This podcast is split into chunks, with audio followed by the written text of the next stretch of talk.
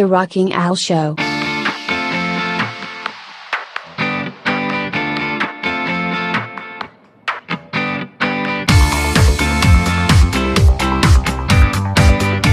How to be miserable. 5 easy steps. Warning. The 5-step guide is meant for humorous purposes only. Nobody, including the host of this podcast, your boss, your parents, the last person to give you a parking ticket, the weatherman who swore it was not going to rain when in fact you knew it was going to rain but listened to him anyway and now you don't have an umbrella, and the dog whose poop you stepped in is conspiring to make you miserable. Now, having cleared that up. For those of you who are lacking in misery, never fear. Follow this quick and easy guide and you are sure to increase your misery in no time. 1. Find something slightly out of reach or completely out of reach, and decide that you cannot be happy until you have it. For example, take some time to drive through a neighborhood that is out of your price range. Select your dream house. Alternate between fantasizing about the perfect life you would be living if you were in that house, loathing the place you are in now, and calculating all the reasons you can never afford to move. Other good options are jobs you are not qualified for, sexual partners who are clearly out of your league, and physical appearances that differ greatly from your own. 2. Worry about money. A good way to accomplish this is to spend more than you make, but this is not mandatory. You can live well within your means, even have a lot in savings, and still be miserable over finances. All it takes is a little imagination. For instance, have you thought about what it is going to cost by the time your grandchildren go to college? How in God's name will they afford that? Also, what if the leak in the kitchen sink is really the beginning of $20,000 in plumbing repairs? Do you know how much it costs to fix a roof? Do you know that some computer hacker could be stealing your identity and preparing to max out all of your credit cards even as you are reading this sentence?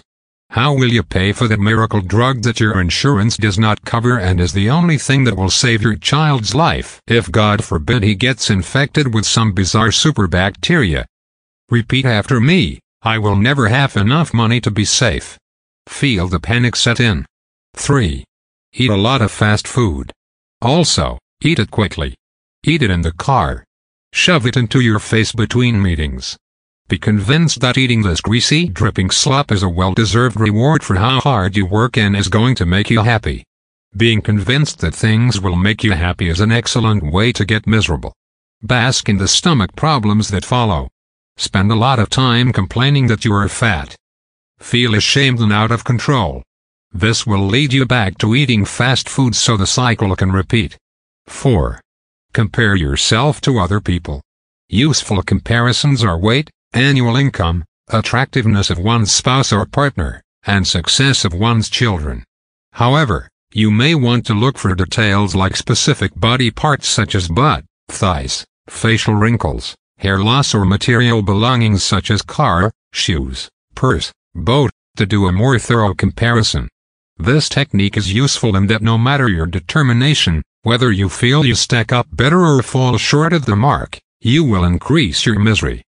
In seeing yourself as lower than others, you can begin to self-criticize and or bathe in a deep, gooey pond of self-pity. In seeing yourself as better, you may temporarily decrease your misery. But do not worry. Your misery is a foregone conclusion as you lose friends due to your smug and judgmental attitude.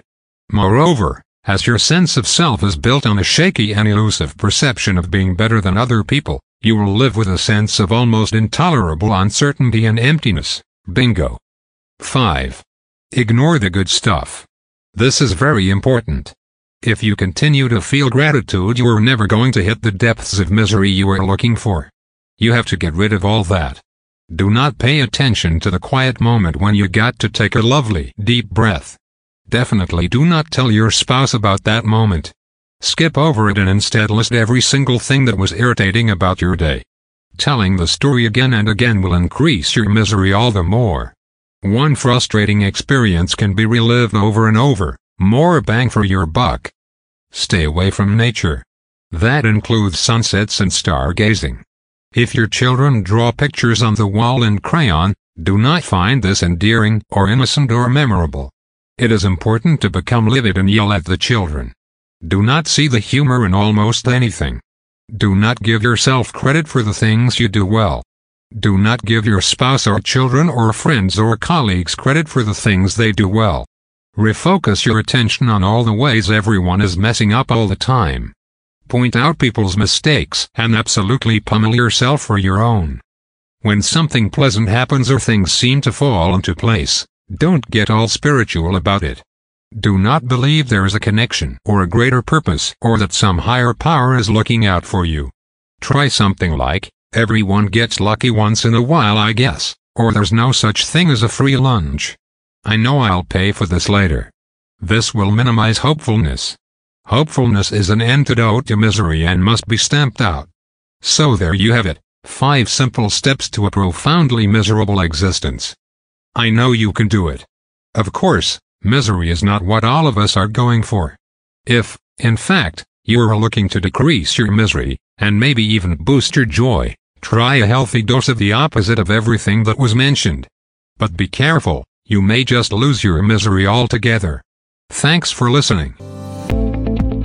I hope you found this podcast informative. If you have any comments about this or the other episodes, please comment below. I'll be looking forward to reading them. Until next time, goodbye, everybody. The Rocking L Show.